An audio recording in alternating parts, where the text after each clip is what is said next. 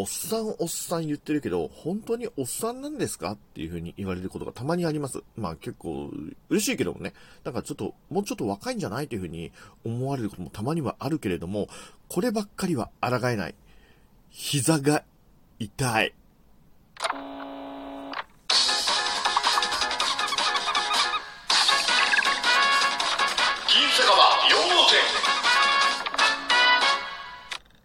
ラジオトークより失礼いたします。東京在住おっさんリーマン、お酒大好き銀の城ですけれども、まあのっけからね、すっげえこのトーク加齢臭がしてんじゃないかと思ってヒヤヒヤしてます。ちゃんと体はおっさんね、頭脳は子供ですけど体はおっさんですよ。もうねちょっと左膝がね年末ぐらいから痛み始めちゃって、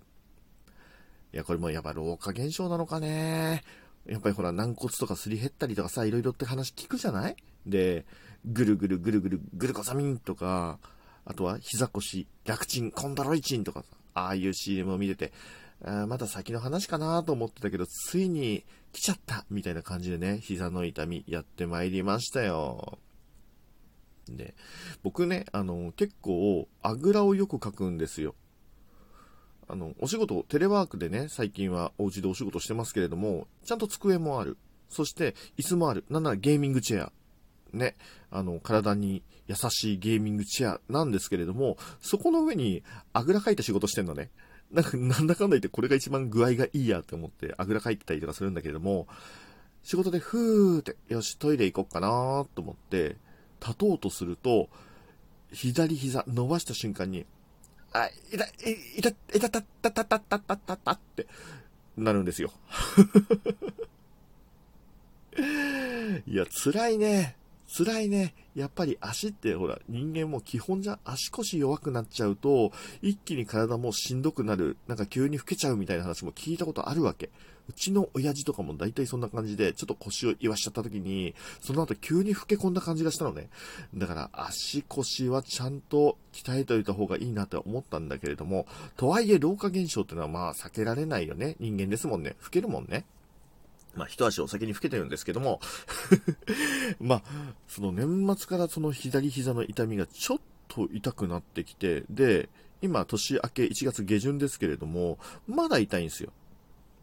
で、まあ、老化だったら仕方がない。もう付き合っていくしかないなって思うんだけれども、ずーっと痛みが続いてるから、あれ？これって、老化だよな。もしくは、何か膝のあたりに深刻な何かが起こってて、で、ずーっとほっといたら、なんか、足切断しないといけませんね、みたいな言われるようなタイプのやつだったらどうしようってちょっとふと怖くなったのね。だから、まあ、とりあえず、ちょっと怖いなってずーっと思いながらヒヤヒヤしてるのも嫌だから、整形外科に行ってきました。で、近場の整形外科、まあ、いくつかあったんですけれども、その中で、結構、スポーツドクターみたいなのをやってらっしゃるお医者さんがいて、あ、そういうところだったらきっと関節のスペシャリストかなって思って、この間仕事の合間を縫ってね、診療、ちょっと行ってきました。で、まあ、ね、ネットで予約して、で、まあ、当日行って、で、いかがなされましたっていう話で、ちょっと膝が年末ぐらいから痛みましてみたいな話をして、でまあこのご時世なんでね、医者もそこそこ混んでました。やっぱり年始早々って結構混むよね。だから結構待ったんですけれども、まあそしたらもう診察室に通されて、でね、結構ね若いお兄さん系ドクターでしたね。でまあ、今日どうされましたって言うから、また同じように左膝が痛いんですつって話をして、みたいな感じで、なんか、特段慌てることもなく、まあそうですよね。見た感じ普通だしね。なので、まあとりあえずレントゲン取りましょうかって言われて。で、まあ待合室に一旦戻って、で、レントゲン室から、銀の城さんって、はーいっつって行って。で、なんかね、なんて言えばいいんだろうな、ガラス張りのベッドみたいな、なんかその部屋に通されて、そういうのがあるやつね。そのベッドみたいなところに寝っ転がって、で、片膝を立てて、まあそこで、なんかレフ板みたいのを持たされて、別にレフ板じゃないかな、なんか遮光板、なんかレントゲンの光をこううまいこと吸収するやつだと思うんだけども、それを持ちつつ、まあ、いろんなポーズを取らされて、まあいろいろこうね、ほらあれじゃん、こうおっさんって基本フォトジェニックじゃん、うん、だからもうなんだ今のなんだ今の膝をねいろんな方向に曲げたりとかしてカシャッカシャッつってね撮ってもらいました。でまた待合室に戻って、でまた銀之丞さん今度診察室から呼ばれて、ほいほーいっつって言って、でレントゲン写真をねこう見ながら、あれですね、結構膝とか軟骨とかは全然大丈夫ですねって言われて、あ、そうなんだって。なんか僕の勝手なイメージだけれども、膝ってなんかその軟骨がねすり減っていたたたってなるのがまあ老化現象なのかなって思ったんだけれども、あ、じゃあそうでもないのか、じゃあこの痛みの原因なんだろうって思ったんですけど、最近運動とかしてますって言われて、まあそうですね、運動最近週 2,3 ぐらいでだいたい1万歩行くときは2万歩ぐらいお散歩してますっていう話したんですよね。まあ、お散歩もまあ立派な運動の一つに入れていいと思うんだけれども、まあただね、僕のお散歩って、まあ、お散歩というか通称おっ散歩って言ってるんだけど、おっさんが散歩するでおっ散歩って言ってるんですけど、だいたいラジオトークのこのライブ配信とかをしながらおしゃべりしながら、歩いてて、で、まあ、おしゃべりはまだいい方なんですけれども、片手にスマホ、もう片方の手にはお酒持ってんですよね。お酒を片手に持ってキュッてお酒飲みながら、わしゃわしゃ喋ってる、そんなおっさんぽ。1万歩2万歩って言ってもお酒入ってる以上はあんまり健康的ではないよねってことはさすがには言いませんでしたよ。お医者さんには言わなかったけれども、まあ散歩ぐらいですかねって話してて、なるほどですねって言われて、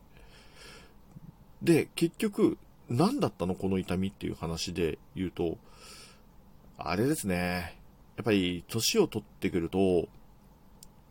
ふくらはぎとか太ももの筋肉ってやっぱ痩せていくんですよねって。これを鍛えておかないとこういう痛みって出るんですよって言われて、まあ老化は老化なんだけれども、どちらかというとなんか低たらくな方の老化、いや老化っていうかむしろお前だらしない生活してんなっていうことをですね、烙印を押された感じになっちゃいまして、でペラッとね、なんかこの両面印刷、プリンターで印刷したかのような手作り感あふれる印刷物をペラッと渡されて、でそれを見たらなんかお風呂の中での運動とかお風呂から出た時の運動とかっていう、なんかそのエクササイズメニュー、筋トレ、誰でもご老体の人でもできる簡単な筋トレ、体を動かす方法みたいな、なんかそういう紙をペラッと渡されて、まあとりあえずここから試してもらっていいですかって言われて、で一応湿布とかも出すことできますけどいりますって言われて、まあちょっと恥ずかしくなっちゃって、あ、いいです、これで様子見ますって言って、でペライチの紙をもらって、お会計、初診料とレントゲン診察で1700円かな、支払ったのは払って、すごすごと出て行って、そして薬局に寄ることもなく、一人しょんぼりスタスタ歩いて帰りました。要は、1700円払って、まあ、変な病気じゃなかったねとか、軟骨も減ってなかったねっていう意味では、まあ、安心安全を買いました。けれども、1700円で安心を買ったと言っても、1700円を払って、お前、運動不足だな、なんならテレワークずっとやっててお前太ってきてんな、足が抑えらんねえよ、この体抑えきれねえよって悲鳴あげてんぞって言われましたっていう、そういう悲しいお話でした散歩だけじゃダメなのかって思って、でもねちょっと足の痛み、それ以降やっぱりずっと痛いんで、最近ちょっとねスクワットとかそういう筋トレを少しずつやるようにしました。さすがにね、ダイエットもしたいけど、まずは筋力増やすことだなって思って。で、そこで、なんかいろいろ楽なやつないかなーって思って探したら、まあ、中山きんに君いますよね。中山きんに君、お笑い芸人。彼の YouTube がすごく良いらしい。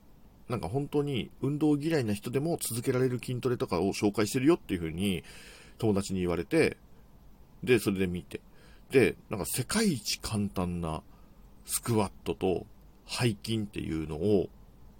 それで覚えて。で、今ちょっと毎日のようにですね、ちょいちょいやり始めてます。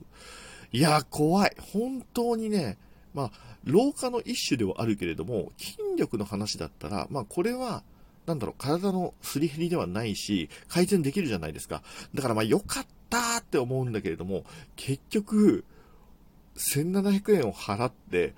お前、運動してね、デブだなって言われたことが一番傷ついたっていう、そんな話でした。はい。